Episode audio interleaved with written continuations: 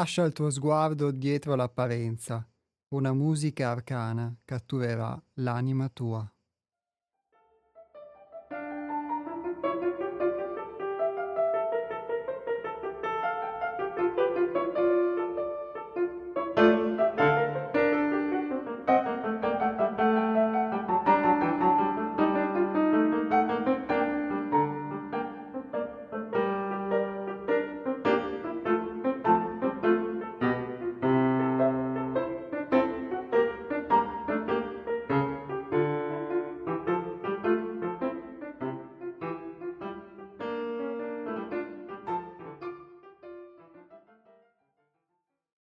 Buongiorno a tutti, eccoci qua con una nuova puntata degli Altronauti. Siete in ascolto di Radio Cooperativa.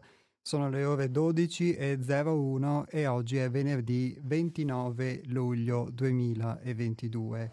Gli Altronauti è la trasmissione del Centro di Pedagogia Evolutiva 6 Altrove, che si trova a Torreglia, in provincia di Padova il nostro sito internet è www.seialtrove.it e lo volete scrivere così si scrive tutto, tutto in lettera seialtrove.it sul nostro sito trovate i nostri riferimenti, i nostri, le possibilità di contatto con il nostro numero di telefono, il nostro indirizzo email, le rubriche, quindi tante cose che si possono vedere insomma in internet e anche delle, delle, belle foto per chi vuole gustarsi gli occhi, quindi altrimenti non vi resta che ascoltare la trasmissione.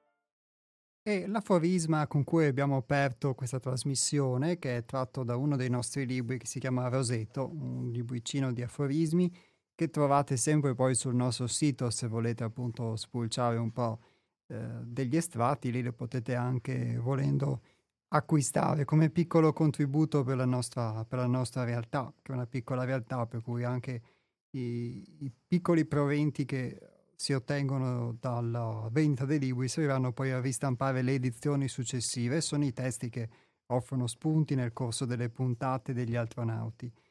Queste righe che vi ho letto invitano a lasciare lo sguardo dietro l'apparenza. Questo invito a lasciare lo sguardo dietro l'apparenza, a lasciare che una musica arcana possa catturare la nostra anima, secondo me è molto risonante con eh, un piccolo spunto che vi voglio dare adesso.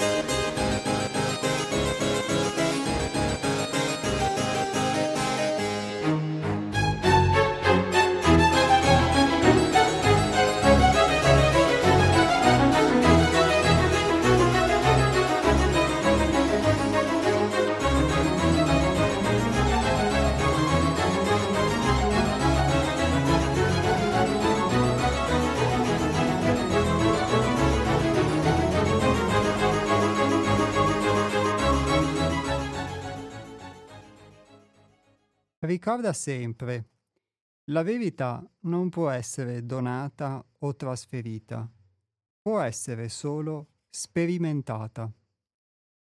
La verità va realizzata tramite la fattiva esperienza. È un atto d'amore verso te stesso.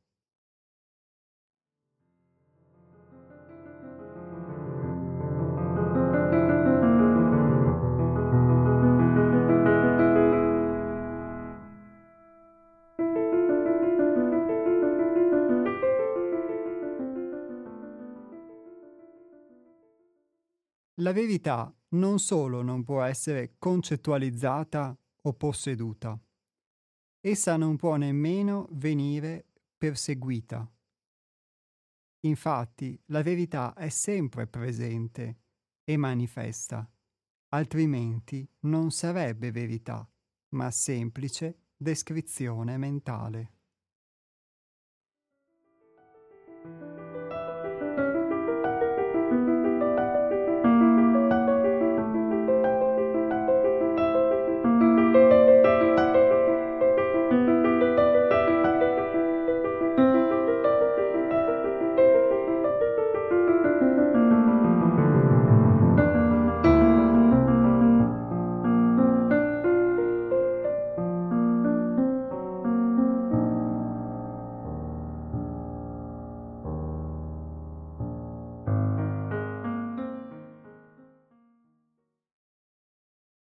Tocchiamo un tema profondo, se non altro per eh, il fatto che qui si descrive qualcosa che si cela oltre, come dicevamo, l'apparenza e quindi è inevitabilmente profondo perché va oltre la superficialità, tante volte la superficialità dello sguardo con cui possiamo guardarci intorno, guardare la realtà o guardare noi stessi. E mh, mm, più con questo sguardo riusciamo ad andare in profondità, più riusciamo a non rimanere solamente nelle, nella superficie e più forse tocchiamo qualcosa di vero. Questo è quello che posso, che mi, mi sovviene eh, dopo avervi letto queste righe. Righe che sono nate proprio così, dall'ispirazione data dal, dal libro, il libro da cui ho tratto questo piccolo brano, questa ispirazione si chiama Metallurgia Metafisica, è il primo volume di una trilogia che si chiama Sintesi e frammenti di pensiero vivente, che è sempre una trilogia che abbiamo pubblicato noi, scritta da Hermes con il contributo di tutto il gruppo, di tutto il centro, quindi sono degli scritti che sono nati dall'esperienza concreta vissuta al centro. E, e resi disponibili per chi si vuole approcciare, per chi desidera, è curioso o, o sente di, di, doversi approcciare con un lavoro su di sé. E quindi sono testi che nascono dalla concretezza del lavoro e che poi mh, viene, questa concretezza viene sintetizzata, diciamo, e quindi hanno questa caratteristica che come c'è scritto qui che la verità può nascere solo dalla va realizzata tramite la fattiva esperienza, questi testi sono dei testi che sintetizzano delle fattive esperienze, senza nulla togliere a nessun altro, ovviamente, però è chiaro che si esprimono delle verità. Quindi ogni trasmissione, ogni, punt- ogni trasmissione e ogni puntata che viene fatta in, in questa radio è la possibilità di trasmettere una verità. E può esserci una verità in senso assoluto, come molti intendono, oppure esserci, possono esserci tante verità. Quelle che si espongono qua sono delle verità che nascono dall'esperienza del centro e quindi ovviamente poi ognuno può entrarci in risonanza o meno, ma sono verità di questo tipo, realizzate appunto tramite la fattiva esperienza. In questo senso eh, trovo anche molto bello, molto vero questo che vi ho letto quando si dice la verità non può essere donata o trasferita, può essere solo sperimentata. Quindi qualcuno non può darti la verità, in questo senso. Può anche dirtela, quella che può essere la verità per lui, o che lui ritiene vera, però di fatto non te la può dare, perché anche nell'esprimerla a parole poi c'è sempre un'interpretazione che tu puoi metterci, può esserci una ricezione o meno che tu puoi avere, poi ovviamente come sempre può essere una verità parziale, e, oppure può essere una verità che è un'opinione e quindi non nasce da un'esperienza concreta, può nascere da un sentito dire, da un'elaborazione merta- mentale, che sono tutte delle fasi, diciamo, di verità, ma la verità più vera, anche secondo me, è proprio quella vissuta tramite l'esperienza. Addirittura un atto d'amore verso noi stessi. Quindi la verità come atto d'amore. E tante volte siamo portati, anche se crediamo di ricercarla, ma qui come si dice, la verità è ciò che è, è come le cose si manifestano, non è qualcosa che tu puoi perseguire, quindi puoi ottenere all'esterno. Perché ho vissuto per esperienza che se tu non sei pronto a vedere la verità, la verità su qualsiasi cosa è una verità parziale, perché secondo me tutto è in divenire, non c'è una verità che leggendo un testo o ascoltando un qualche maestro o pu- tu puoi perseguire, puoi ottenere.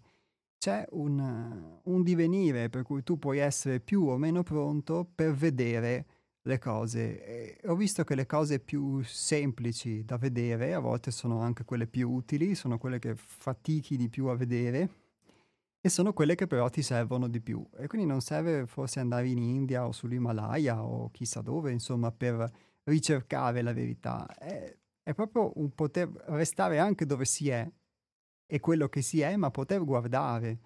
E tante volte, come vi dicevo, uno però ha paura della verità, crede di volerla perseguire, ma in realtà ne ha paura. E quindi il, la verità si dice tante volte, c'è un modo di dire, forse anche qualche canzone, la verità ti fa male, la verità fa male. Ma la verità fa male perché uno è abituato a non volerla vedere, è abituato a preferire le menzogne o le storielle che si racconta, le favole, su qualsiasi cosa, sugli altri, sul mondo, su se stesso soprattutto, le sue giustificazioni. E quindi essere a contatto con la verità può irritarti, oppure può spaventarti, oppure può farti venire un, farti bloccare lo stomaco. Ci sono tante possibilità, puoi scappare. Cioè, quando sei a contatto con la verità, sei, qualcosa, sei a contatto con qualcosa che istintivamente, se è qualcosa che non vuoi affrontare, ti fa tutti questi effetti comunque.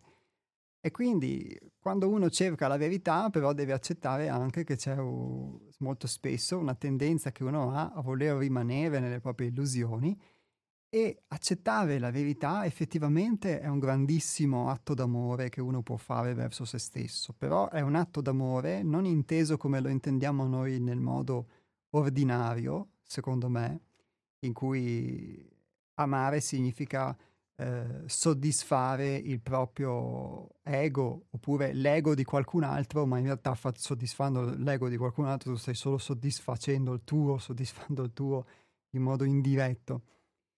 E, ma eh, l'amore in realtà proprio come sacrificio a volte proprio di sacrificare cosa? L'illusione, dover rinunciare a un'illusione.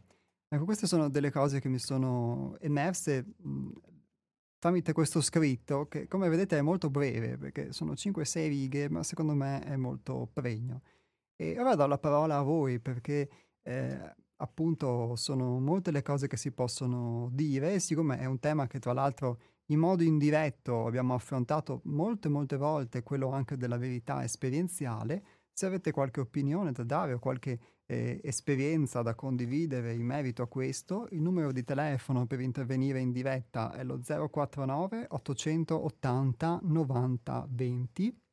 Invece per gli sms è il 345 18 91 68 5. Ripeto, 345 18 91 68 5.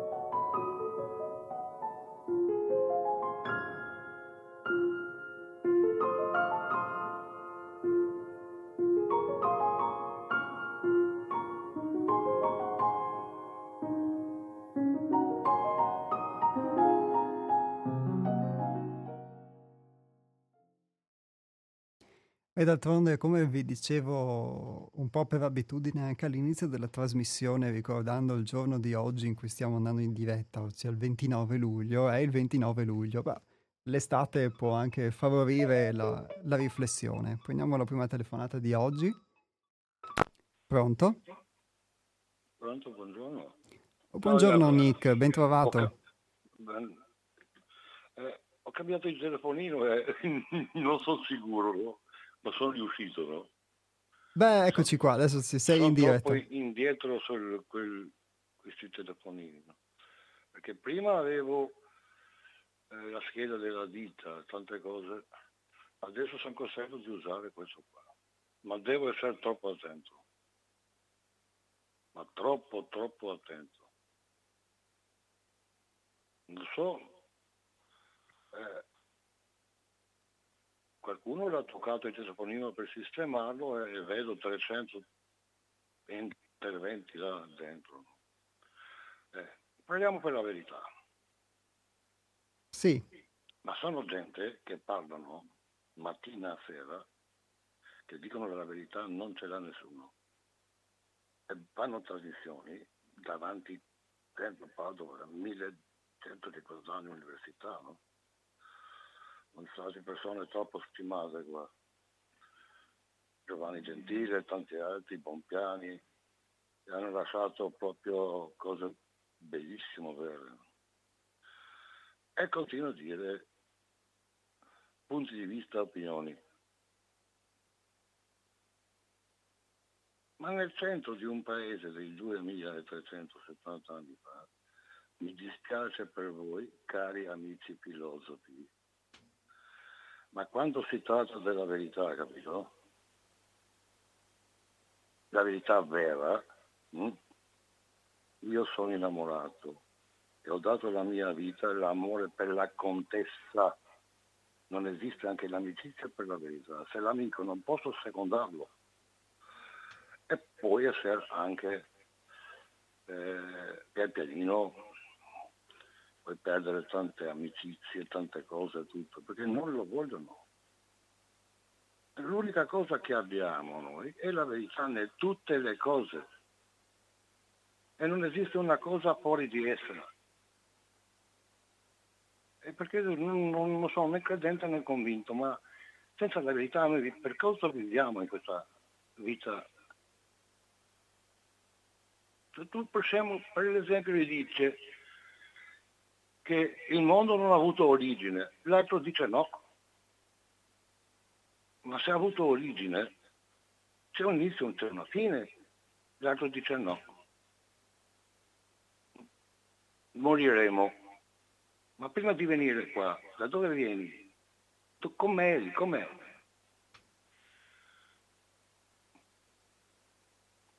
E tante altre cose.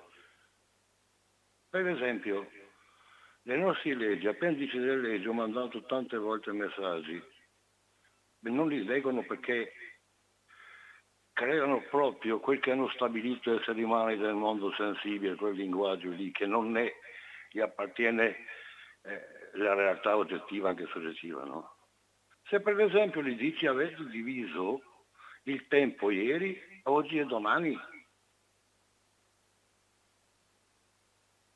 appendice delle leggi, ci sono le leggi proprio, ma non fatti da poeti, tragedia, perché se una legge è, è falsa, lo troviamo tramite sillogismo, falsa vera e viene fuori, abbiamo un strumento intelletto che possiamo arrivare.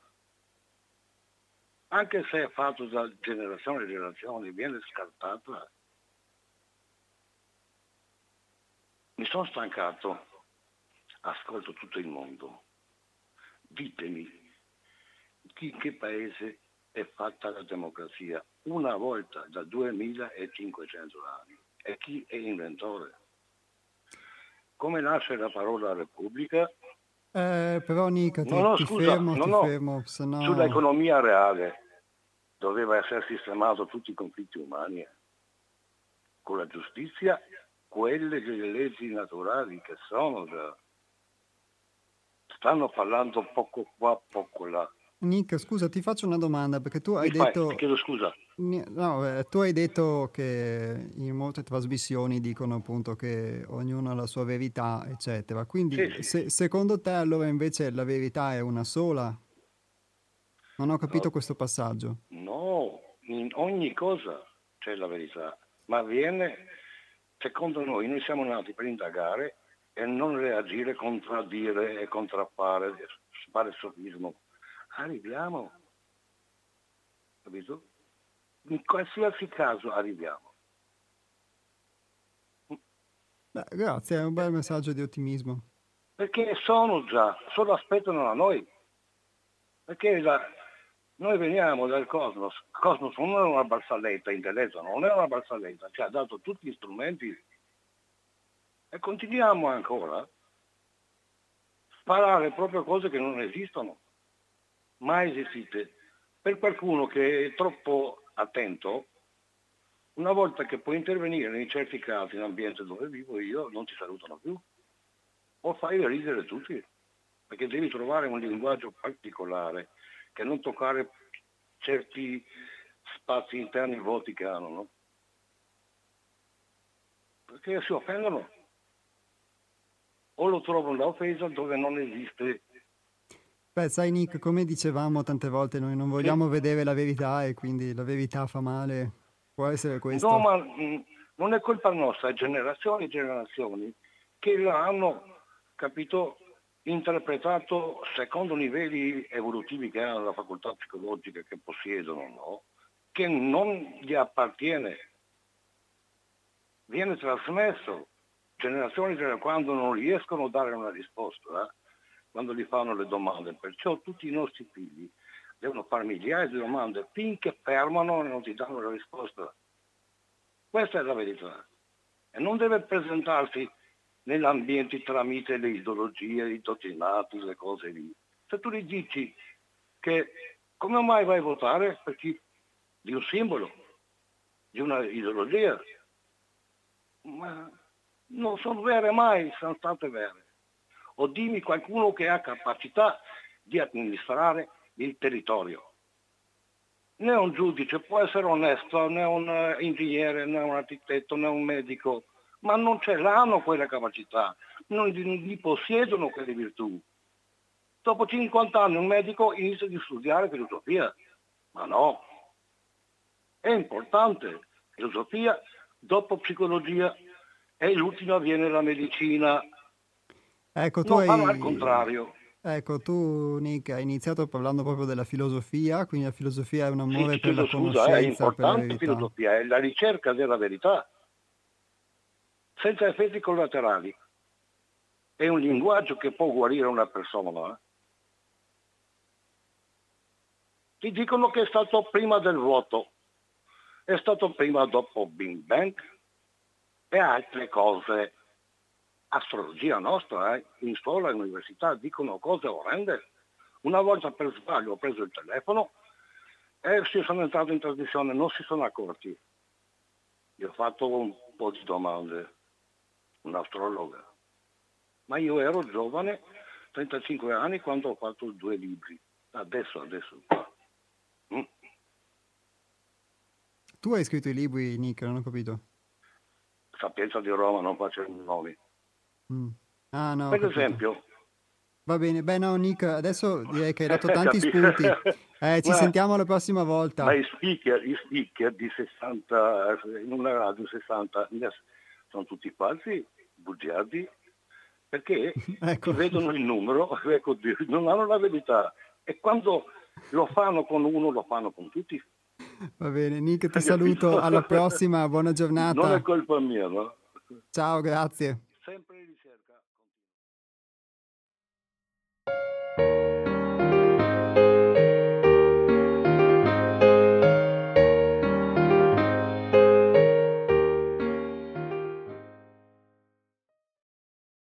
Ecco, beh, sarò, sarò anch'io forse tra, tra gli speaker bugiardi che diceva Nick, perché alla fine eh, mi rendo sempre conto che in tanti ambiti della nostra, mm, parlo comunque per me, della mia esistenza, eh, come vi dicevo prima, eh, possono scatenarsi delle reazioni davanti alla verità, soprattutto la verità che uno non vuole sentire perché non si prefigura, eccetera, tra cui anche queste. Quindi inevitabilmente eh, posso dire che per tanto tempo ho pensato che la verità fosse qualcosa da perseguire, anch'io, e, e come per tanto tempo me la sono presa con chi non diceva la verità, quindi potevano essere sui giornali o i politici, eccetera. Però alla fine, a modo mio, anch'io mi raccontavo delle bugie quindi sicuramente può essere diverso, ovviamente, in gradi di responsabilità raccontarle a se stesso eh, e, oppure raccontarle ad un popolo, però ognuno ha la propria di responsabilità e di storia e quindi io posso dire che comunque eh, la sincerità è qualcosa da coltivare, a cui non, non si può essere abituati.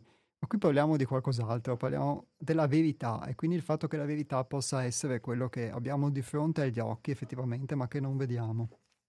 Io traggo alcuni spunti dall'intervento che ha fatto l'ascoltatore Nick prima di dare di nuovo la, la parola a voi, la possibilità di chiamare o di scrivere. E lui citava appunto la filosofia. Noi siamo abituati a pensare alla filosofia come una disciplina che si studia al liceo o all'università.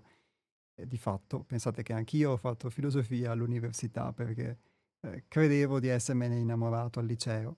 Eh, ma la filosofia però non è quella che studi, non è Kant, non è Platone, non è Socrate, o può essere anche quello, ma è ehm, l'amore, la ricerca, dice la parola stessa, di una conoscenza, di una sapienza. Nick l'ha chiamata amore della verità. E eh, è bello, nel senso che io lo condivido, poi ognuno può condividerlo o meno, ovviamente, tra gli spunti che ha dato Nick, il fatto che noi siamo nati, dice lui, per indagare, che la verità eh, non dovrebbe essere qualcosa che può essere imposto attraverso un'ideologia dominante, eh, ma eh, qualcosa che invece viene, la verità eh, come qualcosa che viene perseguita, che viene indagata, e per cui anche diceva lui che un bambino possa chiedere, chiedere, porsi costantemente domande eh, per pervenire a delle risposte che poi deve mettere da parte per altre domande, altre domande, e così facendo si costruisce la sua verità e non invece una verità ti cala dal, che viene calata dall'alto da quello che può essere l'ambiente familiare, la società, la religione, la cultura, la morale, il telegiornale, la moda, eccetera, eccetera, e che tu assimili come tale. E effettivamente io ho riscontrato che quando uno assimila delle verità come tali, poi non le mette in discussione e l'esperienza che va a vivere è eh, limitata alla sua credenza, alla sua convinzione. Quindi se mi insegnano che, uh, ad esempio, dico una stupidaggine, ma traete voi poi le dovute analogie, se mi insegnano che eh, mangiare le torte mi fa morire, eviterò per tutta la vita le torte perché mi hanno innescato, diciamo, sono stato innestato con questa convinzione. Così può essere per tantissime altre esperienze, perché finché attraverso il contatto con la realtà non le metto in discussione. Oppure non vedo che sono vere, però un conto è vedere che sono vere perché, me- perché entro a contatto con la realtà e un- una cosa invece è poter eh, ovviamente eh, viverle, darle per scontate. Anche questa cosa che vi sto dicendo ovviamente va uno la può condividere, però va usata con discernimento. Non è che il fatto che uno debba vivere tutte le esperienze se no non le conosce, perché di certo non è un invito il mio a vivere esperienze di, di andarsi a, eh, a, drogare o a vivere sofferenze, out, perché così uno fa esperienza. Ovviamente no, non è... Quindi anche su quello che vi sto dicendo può essere fatto un, esercitato un discernimento perché mh, come diceva un ascoltatore anche che spesso chiama in questa trasmissione, noi veniamo calati nella storia, eh, però c'è qualcosa che possiamo anche conservare di quello che ci viene trasmesso. Non è che tutto quello che ci viene trasmesso è, è falso, non è che tutto quello che ci viene eh, tutto quello che ci limita, ci limita negativamente, ma a volte anche può trattenerci dall'andare a vivere delle cose che sono negative. C'è una forma di saggezza, di sapienza popolare in cui spesso mi ritrovo nelle mie esperienze e vedo che è una sapienza popolare che a volte è fatta di pregiudizi, ma a volte anche invece è fatta effettivamente di una vera saggezza che i libri di per sé non ti trasmettono, secondo me. Posso dire comunque, anche Nick dice che le interpretazioni eh, della realtà, così ho colto io comunque, che uno ha, poi le trasmette di fatto generazionalmente, generazione dopo generazione, ai propri figli, ai propri nipoti, e quindi noi siamo anche la somma di queste interpretazioni. Io posso dire per me stesso che ho potuto sperimentare che questa cosa è vera nella mia esperienza, perché eh, diamo per scontate, ho visto che davo, do per scontate tante cose che eh, soprattutto su di me, sulla vita, un determinato modo di comportarmi, eccetera, che sono il frutto di, eh, non sono la verità di per sé, ma sono una interpretazione della realtà. E, eh, e che mi sono state effettivamente trasmesse e non ho mai messo in discussione. C'è una frase finale con cui si conclude questo breve spunto che vi ho letto, che dice la verità è sempre presente e manifesta, altrimenti non sarebbe verità, ma semplice descrizione mentale. La verità è sempre presente e manifesta, quindi la verità io la vedo così come la realtà che ti si mostra è come le cose sono, è come tu sei, eccetera, e quindi è la, la realtà che ti si mostra e che tante volte puoi non voler vedere, oppure desideri vedere o ti trovi a vedere a tuo malgrado, diciamo, perché non puoi fare a meno, ma di fatto eh, è il contatto con la realtà che è una cosa diversa rispetto a quello che tu pensi che sia vero.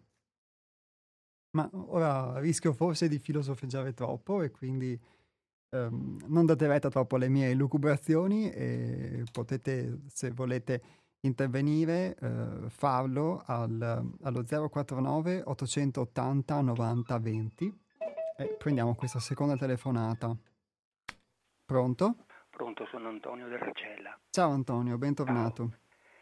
Ciao. schematicamente, proprio lo dico subito che schematicamente, per, per essere veloce e pratico, provo a dire così.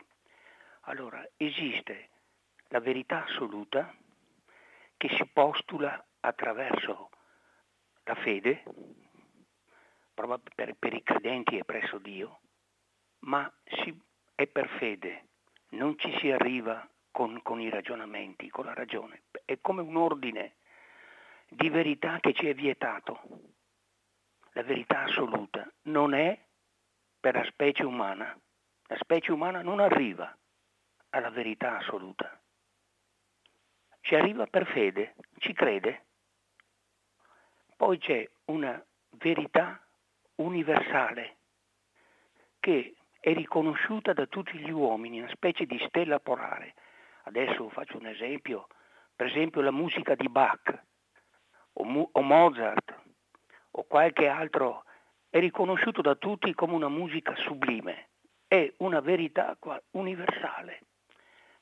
Un'altra verità universale sono i diritti universali dell'uomo, cioè quello che viene riconosciuto come vero per tutta l'umanità, cioè che è adeguata al genere umano, che è alla portata del genere umano. Poi c'è una verità personale, eh, esperienziale la nostra storia. Ognuno di noi ha una verità sua ed è la sua storia. Però qui siamo a livello del particolare, del particolare. Per esempio le, regio- le religioni, le religioni, tutte quante si incarnano nella realtà nel luogo e nel tempo, quindi usi, costumi, provengono da, da questa realtà storica.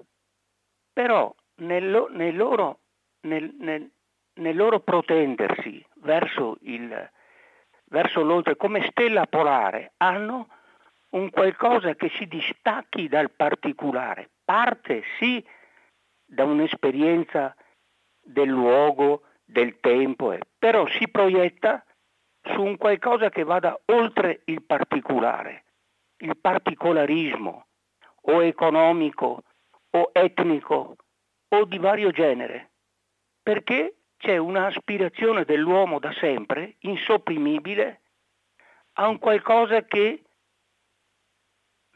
va oltre che, che ci eccede, che ci eccede. Perfino, perfino l'aspetto dionisiaco riguarda un, un, una pulsione che va oltre il presente e che ci eccede. Ecco, allora, come possiamo mettere d'accordo questi tre aspetti? Vivere, vivere con buona coscienza, con soddisfazione, pur sapendo che la purezza assoluta non c'è, che l'essere umano è fatto di legno storto e che questo legno storto sono i nostri difetti, limiti, ma anche la possibilità di scegliere tra il bene e il male. Il legno storto passa anche attraverso questa, questa, questo aspetto. Quindi tu hai sollevato una, una questione non da poco, caro, caro, caro Jacos. Ti saluto. Grazie Antonio, alla prossima.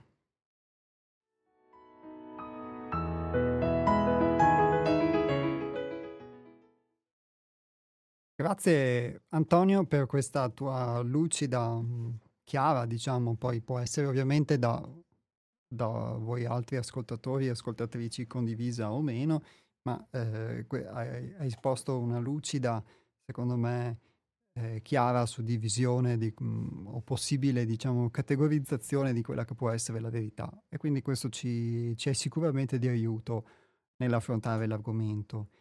E secondo me è, una, è anche una chiarificazione condivisibile, quindi l'idea che eh, la verità nostra esperienziale sia una verità che nasce dal particolare, ovviamente,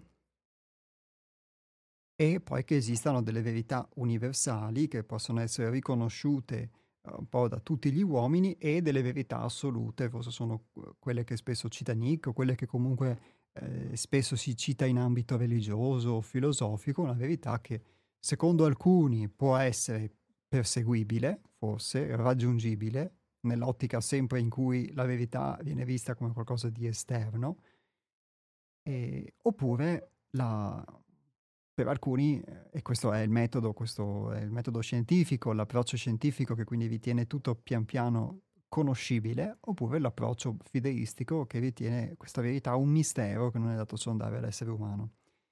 E una verità poi universale, tu citavi l'esempio dei diritti umani o di una musica come può essere quella di Bach che viene riconosciuta eh, nella sua bellezza, comunque viene riconosciuta da tutti, quindi indipendentemente, perché già qui parliamo di un, un linguaggio che non è quello delle parole, ma è quello della musica, quindi è già un linguaggio diverso che è, è meno, diciamo, soggetto alle interpretazioni, alle ideologie, al, eccetera. Però, secondo me, la verità esperienziale, la verità universale, la verità, forse, forse anche quella assoluta, ovviamente io non, non ho di questa mai fatto esperienza, ma possono essere non solo convivere insieme, ma anche trovare proprio nell'essere umano, nella sua aspirazione, una possibilità di congiunzione. Perché io credo che anche questa necessità di fare delle distinzioni, di chiarificare, che ci è utile nel linguaggio di tutti i giorni e ci serve anche per poterci, secondo me, ridimensionare, perché come dicevi tu siamo fatti di legno storto e una cosa importante può essere accettare di essere fatti di legno storto, perché a volte vorremmo, eh, vorremmo avere tutte le risposte e quindi pecchiamo forse di mancanza di umiltà nel pretendere di possedere una verità assoluta o nel dimenticarci che la nostra verità è relativa, è particolare e quindi può essere soggetta anche ad altre interpretazioni. Però secondo me e la verità, mhmm, esperienziale, la verità assoluta, la verità universale possono incontrarsi nell'essere umano al di là di queste di queste distinzioni. E quantomeno posso dire che la verità esperienziale può essere, uhm, anche di diversi tipi, perché c'è una verità esperienziale che uno matura attraverso l'esperienza. Però spesso io ho visto, uno non tende solamente a maturare un'esperienza, ma l'idea che si fa anche di quell'esperienza poi andrà a determinare le esperienze successive.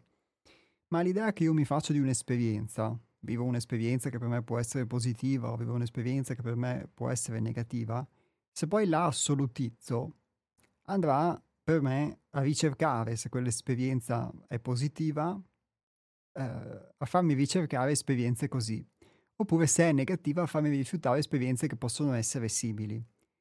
Ma non tengo conto però che uh, io interpreto un'esperienza attraverso un, un, punto di vista e secondo me, come diceva Nick, molto spesso il punto di vista, anche se non ne siamo consapevoli, è un punto di vista che ci è stato trasmesso o dalla società o dalle nostre generazioni, perché alla fine, anche se possiamo avere, anche questo ho potuto vedere, una cultura diversa o essere nati in un'epoca storica diversa, però su tante cose il mio modo di pensare può essere lo stesso di mio papà, di mio nonno, di mia mamma, di mia nonna, di mio nonno, eccetera.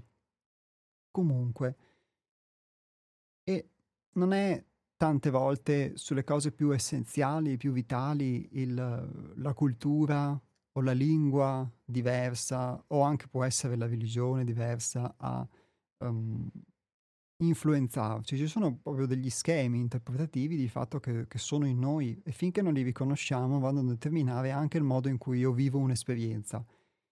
E quindi la mia verità personale è vero, come dici tu, che è legata al mio particolare, perché una stessa esperienza vissuta da qualcun altro, qualcun altro può farsene un'opinione diversa, maturare una verità diversa, che poi in lui eh, diventerà una verità che può essere una bussola nella vita, nel proseguire delle sue esperienze. Io ho avuto la fortuna, posso dire che questa è stata una fortuna, di poter mettere in discussione, trovandomi in un ambiente a contatto con un insegnamento che nel mio caso permettevano questa messa in discussione, con uh, tutte le, le, molte anche resistenze o paure tante volte del caso, quindi quelle che vi citavo prima della resistenza, del non voler vedere la verità, è qualcosa che posso dire di aver sperimentato, per cosa ve ne sto parlando, ma che eh, il, il contatto anche con dei punti di vista diversi, che poi ho potuto verificare, ovviamente, mh, essere forieri di, una, di verità sulla, in, in, moltissime situazioni, nel senso che mi hanno aiutato a vedere la verità, a vedere avevo le cose che avevo intorno in modo diverso. Il contatto con dei punti di vista diversi è quello che ci permette di far emergere la nostra, di migliorare in questo senso la nostra verità esperienziale e di renderla quindi meno particolare in sostanza di poter anche integrare dei punti di vista, delle esperienze, dei modi di essere, dei comportamenti che non sono solamente quelli che, che io ho, diciamo, di natura, che mi sono stati trasmessi. E questo permette, nel fare esperienza anche di altri modi di essere, di altri punti di vista, eccetera, quindi di allargare il, le proprie possibilità, di allargare le possibilità di interpretazione che si possono dare agli eventi della vita e quindi a poter uscire da questo particolare.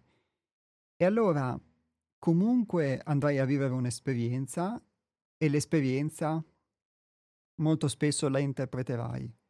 Però tuo, eh, la tua gamma di possibili interpretazioni, diciamola così, è più ampia e quindi già la tua verità può cambiare. Uh, puoi renderti conto di quanto il, la verità che avevi prima, questa è la mia esperienza, la verità che avevi prima era ridotta, era ristretta, vedeva solo una visuale delle cose. Ma ampliando la possibilità, diciamo, di interpretazione, chiamiamola così, ampli la possibilità di interpretazione.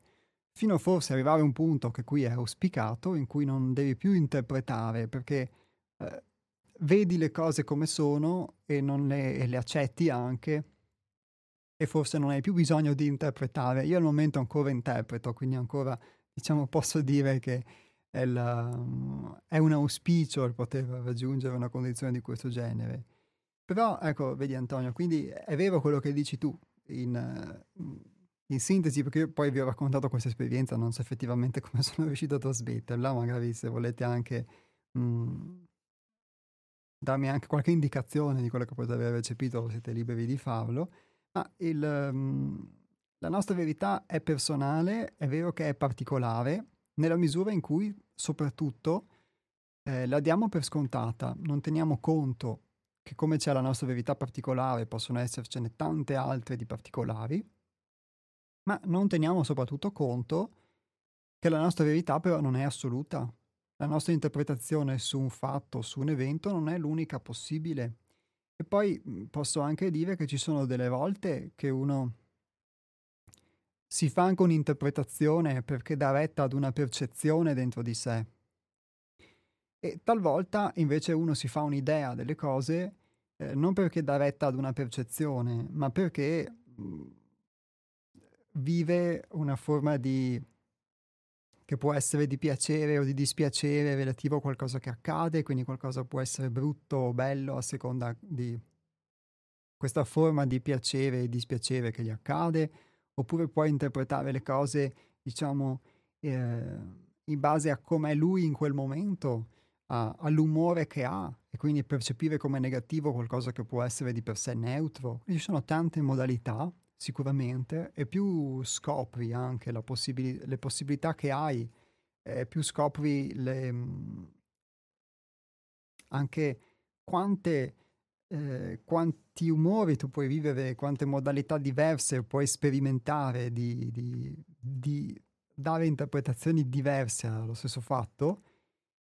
e quindi vedi che reagisci a un fatto e più eh, ti accorgi che effettivamente in questo senso uh, la tua verità non è, non è, assoluta. Ecco, questo è un... Um, ti ringrazio Antonio perché mi ha dato la possibilità di poter esprimere questo. Se avete qualcosa da dire, compreso anche il fatto forse che non avete capito cosa ho detto, che è possibile, il numero è lo 049 880 90 20.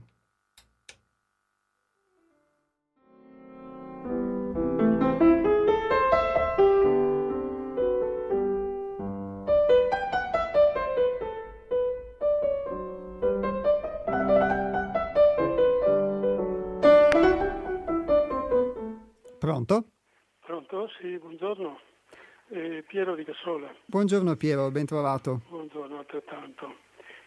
Allora, eh, la verità, io mi ero preparato un po' in qualcos'altro, però è senz'altro interessante anche questa lettura che lei ha fatto.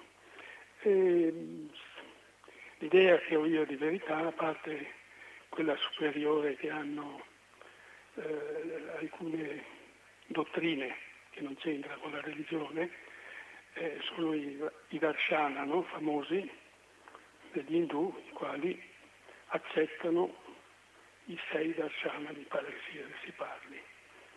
E, e invece la verità, molto più prosaicamente come la intendo io, è che ognuno ha la propria, cioè la metafora sarebbe la coperta ognuno se la aggiusta come può, come vuole. È successo un dato fatto e ognuno, come dicevano i latini, pro domo sua e se la aggiusta.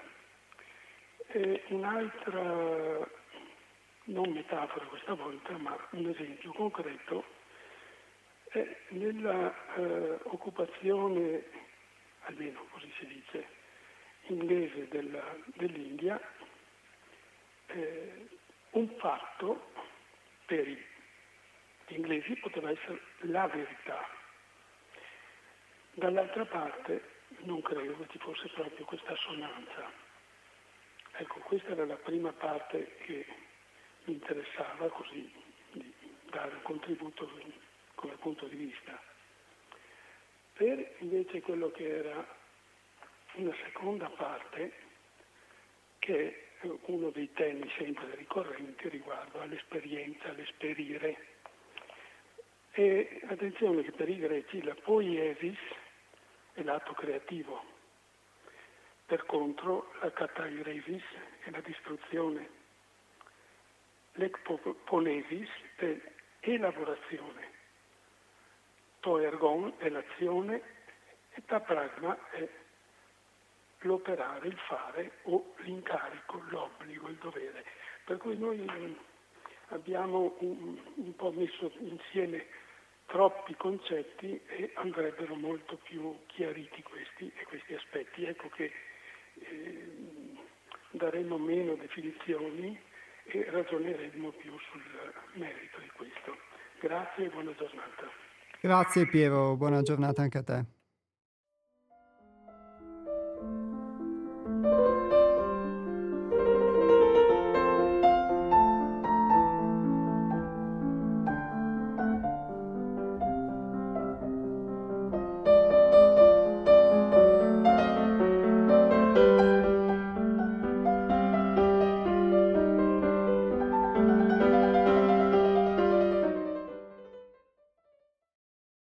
È bella l'immagine che, che, Piero ha dato della coperta, per cui poi ognuno nelle sue interpretazioni, ognuno se la aggiusta effettivamente.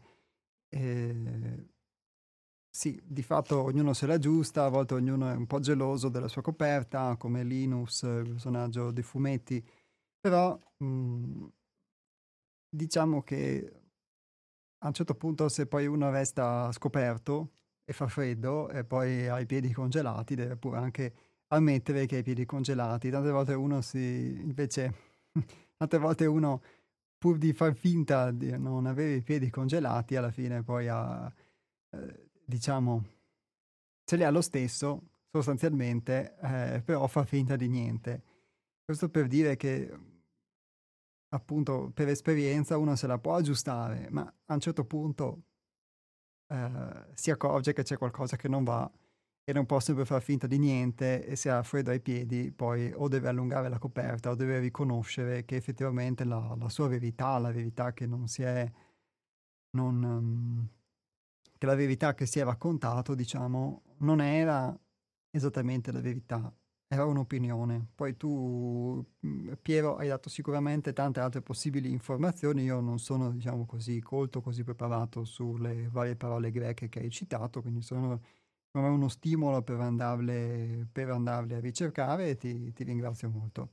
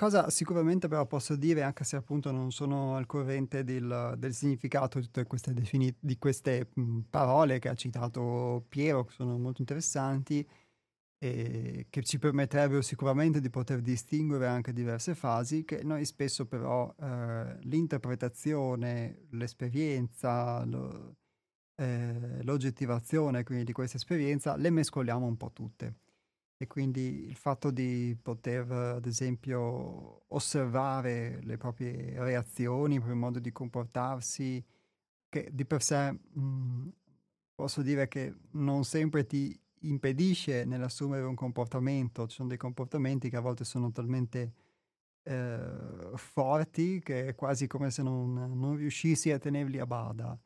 Però ugualmente anche in questa, in questa esperienza di non riuscire a tenerli a bada, il fatto di poterli vedere, di poterli riconoscere, è già un passo avanti. Ed è questa una modalità, una possibilità che viene data eh, attraverso la conoscenza di sé, un, diciamo un, un passo fondamentale, iniziale, basilare, è appunto questo di potersi, di potersi osservare, perché nell'abitudine, nell'ordinarietà della vita, per come noi procediamo, non abbiamo l'abitudine a poterlo fare, quindi un'abitudine nuova da poter creare e da rinnovare eh, costantemente. Proprio, effettivamente è una cosa che io devo rinnovare costantemente per non dimenticarmene o non cadere, diciamo, non farla cadere nell'oblio. Ed è questo che ti permette quindi anche di poter eh, osservare una cosa e osservare anche poi l'interpretazione che tu dai.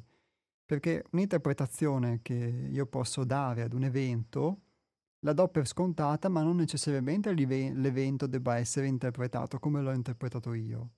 E da dove mi arrivano queste interpretazioni? Allora qui arrivano le domande che diceva Nick, il fatto che noi dobbiamo indagare costantemente e che la verità possa emergere da una continua indagine. Allora se uno si chiede perché e perché e a volte anche se non ha fretta di darci una risposta, perché a volte anche la fretta di darci una risposta ci porta uh, a darci delle risposte che possono essere approssimative o che possono essere, come diceva Piero, uh, pro domo nostra, nel senso che um, ognuno si dà, si dà la sua risposta che gli fa comodo a volte e è quella che però non gli permette di crescere, di poter trarre Uh, non mi permette di poter trarre insegnamento da un'esperienza, eccetera. Darmi la risposta facile anche ad un evento che può capitare, che di per sé, anche se apparentemente può sembrare negativo, invece vuole mostrarmi qualcosa e quindi è di per sé positivo o, o, o da benedire, ma bisogna appunto assumere un atteggiamento che è diverso a quello a cui si è abituati. E quindi anche a volte la difficoltà lo sforzo, la sofferenza o la paura, quello che si diceva prima, eh, la verità fa male, derivano proprio da questo, dal fatto semplicemente di una non abitudine. Uno deve adottare eh, una pratica o delle pratiche che sono diverse a, a quelle a cui invece è abituato. E dunque qua lo sforzo, qui la possibile sofferenza, il possibile attrito, nella misura in cui uno deve fare qualcosa di diverso, se ovviamente lo desidera eh, per conoscersi.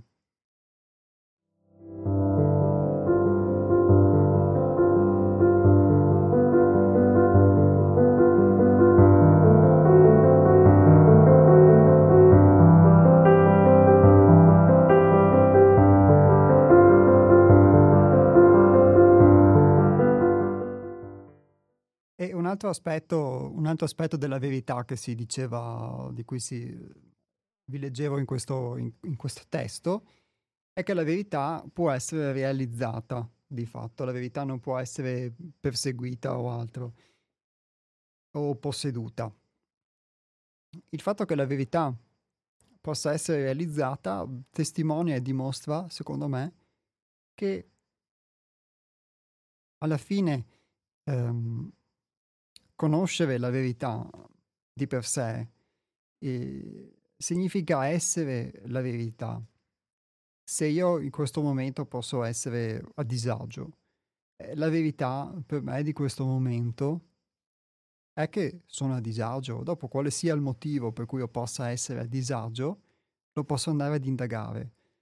Ma la tendenza che uno ha io in me posso ampiamente riscontrarlo, è quello a voler negare la verità, negare di essere a disagio, oppure sono arrabbiato, oppure posso essere triste, posso essere anche allegro, posso essere euforico, posso essere depresso, tanti modi di essere, modalità che poi possono mutare nel corso del tempo, mutare nel corso della giornata, se uno si osserva, eccetera, anche se quando le vive, le vive con assolutismo. Ma in quel momento la mia verità è la verità che sono depresso, o che sono arrabbiato, o che sono contento, euforico, eccetera. O, o disinteressato, questa è la verità di quel momento. È che molto spesso uno tende a negare di vivere qualcosa, quindi tende a negare di fatto la verità, perché può essere sbagliato, quindi uno fa finta di non essere arrabbiato, o fa finta di non essere triste, o fa finta di non essere anche contento, perché anche quello può essere sbagliato, perché deve corrispondere ad un ideale, ad un ideale di perfezione o ad un'idea che lui ha della perfezione che di fatto poi non esiste, non esiste nella realtà o forse non c'è nemmeno nessuno a cui interessa realmente che lui o lei sia perfetto in quel modo, e però rimane la, la tendenza a voler comunque esserlo, non si sa per chi o per cosa, ma in ogni caso a corrispondere a quell'ideale, perché forse questa cosa ci è stata trasmessa da, da bambini o perché ci siamo fatti noi un'idea che rimane viva di dover essere in un determinato modo. Ma questa cosa um, mi, mi costringe a non accettare la verità. E quindi, al di là di tante lucubrazioni forse filosofiche che si possono fare, che ci sono fatte, nel senso che sono tutte importantissime, bellissime, però io credo che ci sia anche concretamente molto di questo in, in, questo, in questo spunto. Il fatto di realizzare la verità si può partire anche forse proprio da questo, dal fatto di poter accettare come uno è, accettare la verità in quel momento e, e non eh, volerla, non desiderare essere in modo diverso.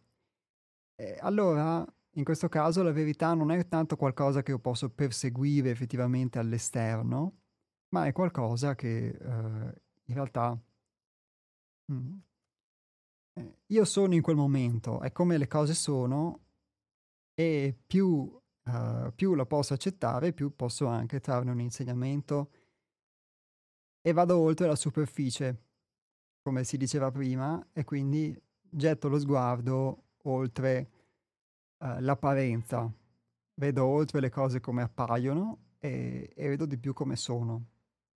E questo è sicuramente un grandissimo atto d'amore, come era scritto nel testo, verso, verso noi stessi, verso me stesso. Però è un atto d'amore che a volte proprio per, forse per spilorceria nei nostri sensi, nei nostri stessi confronti, nel, per taccagneria emotiva nei miei stessi confronti, non mi concedo tante volte, quasi mai. E, e quindi insomma, mi è emerso questo spunto, ve lo, ve lo voglio condividere.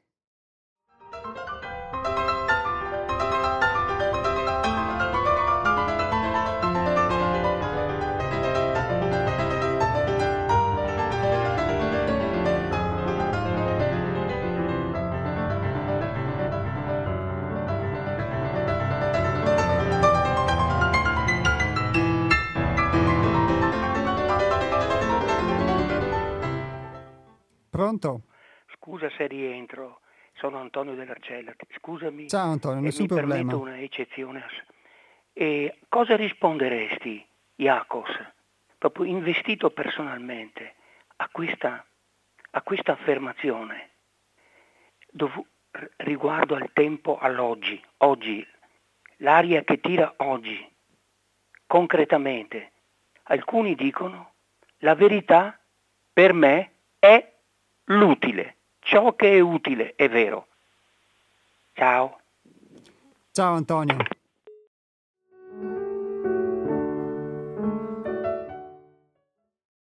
Beh, direi che sicuramente può essere, può essere la verità di, di, di, qualcuno. Tante volte, secondo me, dietro questa um, possibile diciamo, visione di verità si nasconde un comportamento che io ho potuto vedere, almeno per me, ehm, adotto, anche se non diciamo consapevolmente, però adotto spesso.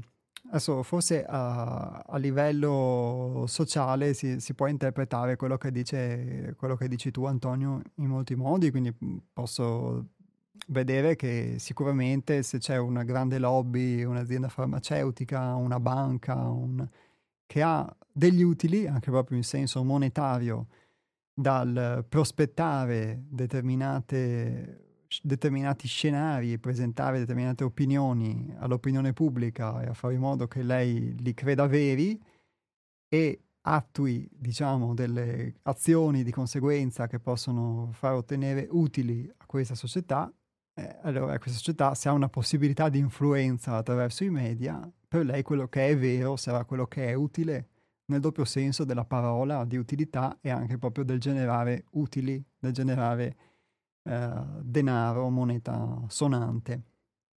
Quindi questa è sicuramente un'interpretazione, diciamo, molto uh, sociale di questa cosa che dici, Antonio. E quindi la verità è lontano dall'essere come le cose sono, ma è da come uno le vorrebbe che siano perché gli fanno comodo.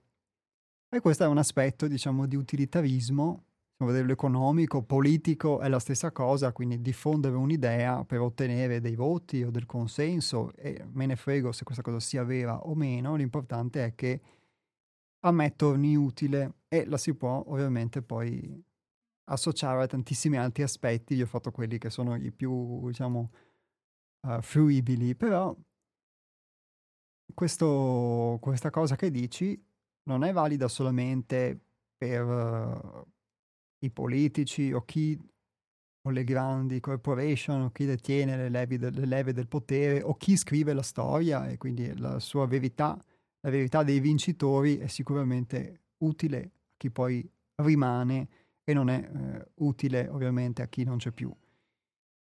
Ma il, c'è un atteggiamento di questo tipo che secondo me c'è mh, mm, un po' in ognuno di noi, almeno io questo ho potuto vederlo in me, poi ognuno può riscontrarlo o meno. È vero ciò che è utile, nel senso che uh, l'esempio che faceva prima l'ascoltatore Piero, che ognuno si tira la coperta come vuole pro domo sua, effettivamente io me la racconto come voglio, quindi per me diventa vero quello che mi è utile, anche semplicemente se io ho difficoltà ad accettare un mio limite eh, o una mia responsabilità e per me è più utile dire che la colpa di qualcosa che mi succede è all'esterno, è di qualcun altro, è colpa sua che mi ha tagliato la strada, è perché lui doveva fare così, perché le... allora mi è più comodo raccontarmela, mi è più utile per, uh, non, uh, per non mettermi in discussione, perché altrimenti dovrei mettermi in discussione oppure dovrei accettare di aver sbagliato, dovrei tutta una serie di cose per cui io mi racconto una giustificazione. Quindi secondo me, anche quando uno si giustifica, eh, cerca una sua utilità e questa cosa può avvenire anche non necessariamente in modo esplicito, ma anche quando, anche in modo implicito, ricerchiamo un'utilità perché in modo implicito siamo portati a vedere le cose in un determinato modo e quindi anche poi a cercare una, una visione delle cose, una giustificazione che possa corroborare, rafforzare il nostro punto di vista. E invece ad esempio anche la, l'atteggiamento che tu spesso hai citato Antonio nei tuoi interventi nel corso della, della, trasmissione, dicendo anche il motivo per cui tu ascolti la trasmissione, cioè il fatto di poter avere degli spunti per rimettersi in discussione, e questo invece secondo me è una modalità diversa, perché noi spesso siamo propensi a ascoltare le opinioni che sono simili alle nostre per poter corroborare le nostre, non per mettere in discussione le nostre, ma poterle rafforzare. E quindi se ho una determinata idea sulle cose tenderò a ricercare opinioni che cerchino di confermare questa mia idea e che la rafforzino. Eh, il problema è che tante volte possono rafforzare anche delle illusioni, invece come dici tu, il, come spesso hai detto, il fatto di poter sentire delle opinioni diverse, di, delle racconti di esperienze diverse, eccetera, da parte di chi trasmette, da parte di chi chiama, eccetera, dà uh, delle possibilità di arricchimento, di miglioramento, devi mettere in discussione. Secondo me eh, questo può essere uno spirito effettivamente costruttivo, per quanto, ripeto, questa tendenza secondo me non è eh, solamente una tendenza intellettuale, qualcosa forse di innato, se noi vogliamo difendere no, la nostra modalità di essere o comunque è stato trasmesso, di uh, cercare delle giustificazioni al nostro modo di essere, quindi il, la nostra verità diventa quello che ci è utile. Ma anche l'aspetto opposto vale, ovvero se vedo che mi è utile il, il mettermi in discussione, se vedo che mi è utile il poter accettare delle verità diverse, eh, allora posso dare valore a questa utilità.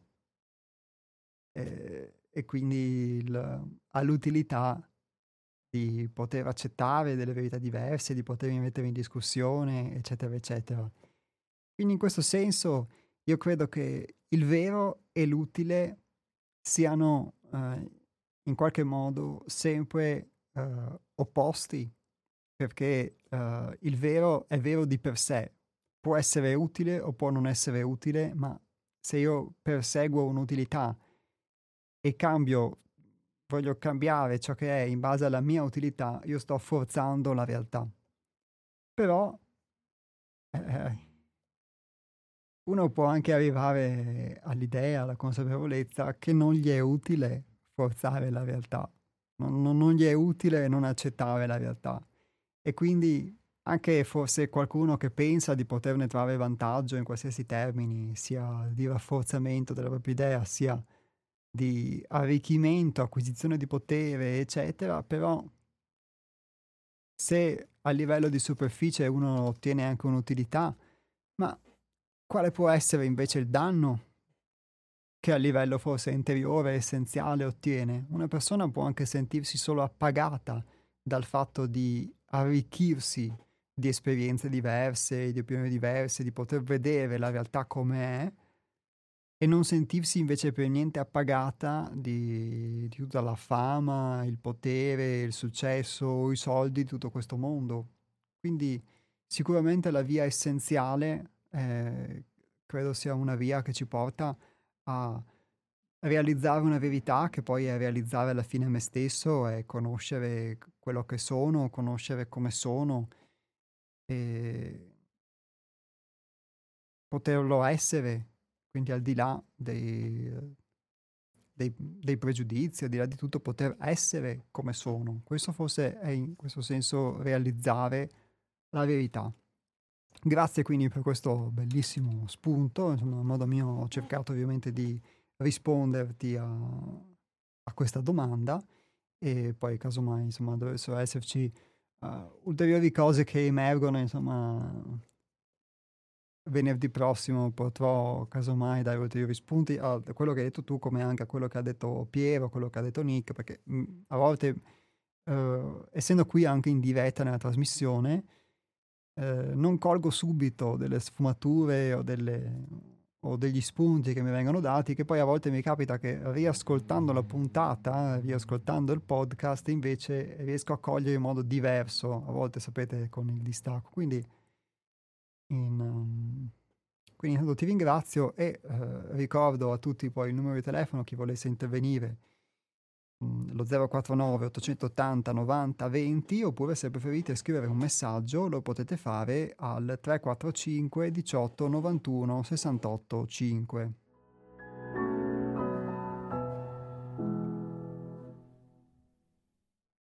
Ecco, a proposito di messaggi, siccome Nick diceva che spesso i suoi messaggi non vengono letti, forse anche io qualche volta non ho letto qualche suo messaggio, però eh, a volte secondo me non vengono letti perché eh, l'argomento presentato può essere complesso, quindi quelli che fanno riferimento ad Aristotele, alle leggi, eccetera, e quindi credo che non sia una cattiva volontà tante volte del, degli speaker di, di non leggere i messaggi, ma credo che sia dovuto a volte a a quella che può essere un'ostilità, un, un, più che un'ostilità, scusate la parola sbagliata, un percepire l'argomento come un po' ostico e quindi è per questo che non vengono letti, quindi insomma, non, non ne abbia a male Nick né qualcun altro perché a volte può essere per questo che non vengono letti dei messaggi.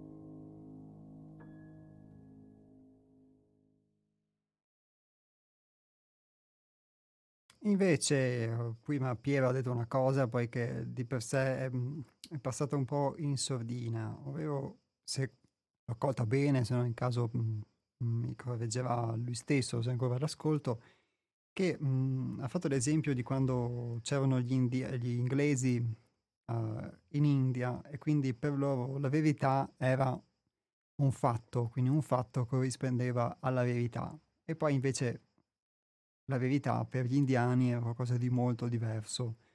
Ecco, secondo me c'è anche questa possibile sempre interpretazione che tante volte ha citato anche Antonio, ovvero il fatto che possiamo essere pragmatici e perciò la verità per noi è quella, quella dei fatti, oppure il fatto che la verità sia qualcosa di assoluto, sia qualcosa di metafisico, eccetera. Ma secondo me queste due cose possono appunto essere espressioni diverse, perché eh, noi tendiamo sempre a guardare alla, alla verità fattuale come una verità che non appartiene comunque alla sfera dell'essere. E quindi la verità metafisica, quella che citava lui, i darshana degli indù, o la visione delle cose, o quella verità assoluta che, come dice Antonio, noi essendo fatti di legno storto possiamo aspirare a, a toccare, ma non riusciamo mai realmente a penetrare. E, um, e quindi pensiamo che la verità metafisica sia questa verità, la verità dell'essere sia questa verità che poi noi chiamiamo metafisica, filosofica, religiosa, e la verità invece eh, fattuale, il poter dire le cose sono così perché i fatti dicono questo, non abbia a che fare con l'essere. Ed è questo anche il motivo di un equivoco, secondo me, che si crea a volte nell'ascoltare anche una trasmissione di questo tipo o da parte mia nel poter trasmettere in, anche l'esperienza vissuta eh, al centro altrove attraverso questi microfoni, così come anche l'equivoco che io per molto tempo ho vissuto, il fatto che credevo che occuparmi di filosofia, nel senso però eh, non di perseguimento effettivamente di una conoscenza di sé, ma nel senso eh, invece ordinario del termine, equivalesse al, a ricercare una verità per quanto riguardava il mio essere. Poteva essere così, in parte, ma ho dovuto invece uh, incontrare chi dava molto valore alla verità fattuale perché è solo attraverso questo incontro che ho potuto verificare e accettare che uh, io vivevo in un mondo astratto dove ero convinto di determinate cose di me stesso, ero convinto di perseguire una forma di autoconoscenza, eccetera, ma di fatto, in realtà, i fatti, appunto, come dicevo, di fatto, non lo facevo, perché i fatti mostrano qualcosa di diverso. E quindi il poter vedere che è proprio a partire dalla verità fattuale eh, che poi uno può anche eh, aspirare a toccare delle realtà, delle verità, vogliamo chiamarle metafisiche, vogliamo chiamarle comunque dell'essere. E che l'essere non è qualcosa di astratto, lo spirito non è qualcosa tanto di astratto, eccetera, ma è qualcosa che può essere anche concreto che anzi nasce proprio forse dalla verità fattuale, nasce proprio dalla concretezza dei fatti. Perché alla fine lo spirito, il divino, l'essere, come lo vogliamo chiamare, questo secondo me anche è il, l'insegnamento che perviene attraverso quelle righe che hanno dato spunto al, al nostro dialogo di oggi, della trasmissione di oggi, si cela proprio nella realtà concreta si cela proprio nei fatti, si cela proprio in quello che sono, che faccio, che dico, che reagisco, che, che vedo e quello che ognuno di noi appunto fa, vede, reagisce. Ed è in questi fatti che si cela l'essere, che l'essere si mostra. E, ehm, e poi possono venire ovviamente tutte le lucubrazioni, tutto quello che ci aiuta ovviamente ad avere anche dei punti di vista più ampi, però è partire da questi fatti, da quelle che sono le mie abitudini, che poi costruisco il mio modo di essere. Di essere, appunto. E quindi il fatto che lo, lo, anche lo spirito, per così dire, eh, se vogliamo chiamarlo così, eh, la, l'interiorità, l'autoconoscenza, cioè non sono qualcosa di astratte, ma eh, sono qualcosa di effettivamente concreto e anche, che si cela anche nel modo che posso avere di parlare, di comportarmi, di mangiare, eccetera. E in questo senso, quindi, diceva Nick che la verità è in ogni cosa, effettivamente ogni cosa che uno fa, ogni oggetto, ogni esperienza di per sé è portatore, portatrice di verità. Ed è solo la mia chiusura, la mia incapacità di coglierla, di accettarla, di integrarla, che non mi permette di poter ehm, vedere le cose come sono, di non poterne trarre insegnamento. In questo senso eh, userò solo a questo fine, prometto, il, quelle che sono le, le, le conoscenze che ho acquisito tramite l'istruzione, ma che se eh, prese in modo obiettivo come tale, di per sé sono degli strumenti neutri che possono esserci utili anche, secondo me, affiancati all'esperienza e non eh, come suoi sostituti per poter uh, interpretare le cose. Ma c'è una parola greca, ad esempio, che indica uh, la verità. E questa parola è mh, aletheia o aletheia, perdonatemi se non, non conosco la pronuncia corretta. Però mi ricordo la nascita, la genesi comunque di questa parola, perché in latino abbiamo una parola che è di fatto simile a quella italiana, che è veritas, o veritas, come la vogliate pronunciare. Ma in greco invece questa parola molto strana, che sembra non avere nessuna assonanza con uh, la verità, con la veritas dei latini, che è di fatto uh, aletheia, che significa ciò che non si nasconde, ciò che non è nascosto. È molto interessante perché noi quando diciamo verità non indichiamo, non diciamo non nascondibilità. Quando diciamo che una cosa è vera, non diciamo che una cosa non è nascosta è non nascosta, diciamo che una cosa è vera, quindi facciamo un'affermazione netta, indichiamo uh, qualcosa che è. E invece, secondo me, c'è una sfumatura in questa, in questa parola non banale che ci dice che è vero è ciò che non è nascosto, ovvero ciò che è non coperto, quindi qualcosa che è scoperto, perché dato che parlava prima eh, Piero, fatalità della coperta, eh, la coperta quindi è la nostra interpretazione delle cose, ma la scoperta di fatto è, è la verità. Eh, quindi è vero tutto ciò che non è nascosto.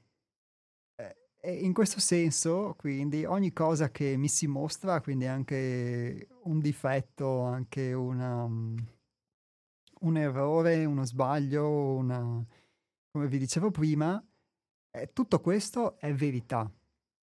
Perché tutto questo è, è, quello che si mostra, è quello che non è nascosto. E quindi in questo senso la verità è semplicemente come le cose sono senza la nostra volontà di nasconderla, che possa essere un'interpretazione utilitaristica, che possa essere una verità, come ci diceva Nick, che ci viene imposta e quindi noi assumiamo come tale senza rendercene conto o trasmessa generazionalmente, o uh, una verità che a uno fa comodo, un'interpretazione che uno sovrappone sulla realtà, su come le cose sono.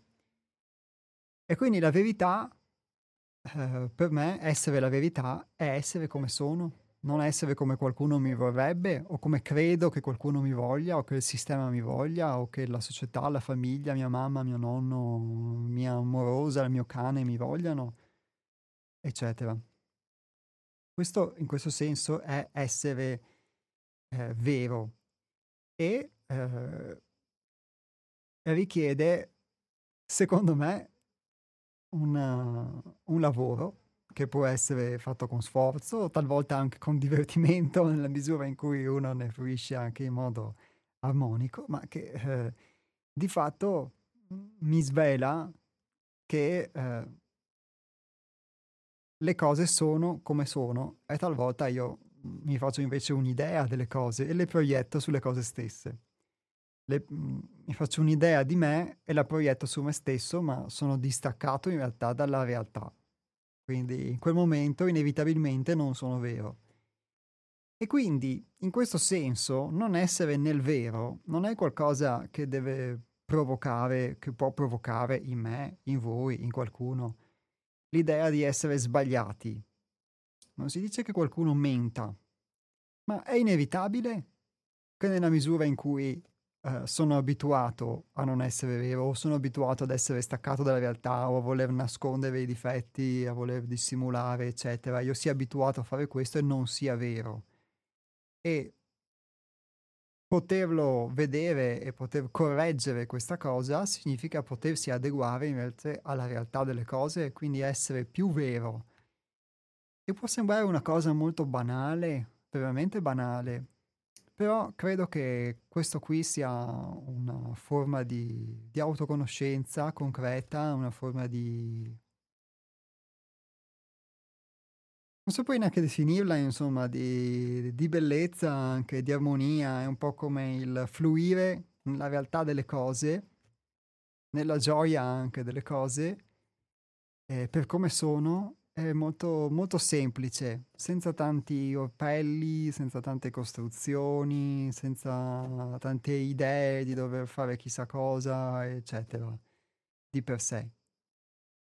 Dobbiamo forse rinunciare, credo, alla complicazione, alla complicatezza che a volte rende le cose più complicate di quanto non lo siano.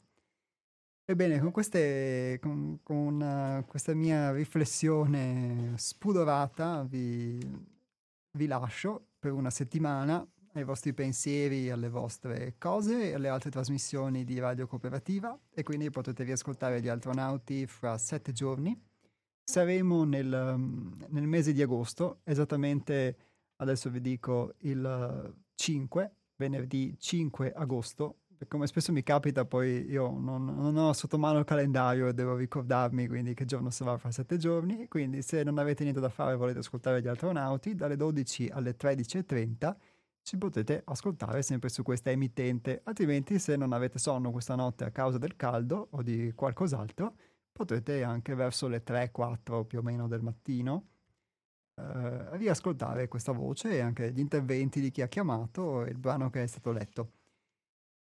Tanti saluti a tutti e arrivederci. Buona giornata, buone vacanze per chi di voi dovesse andare in vacanza.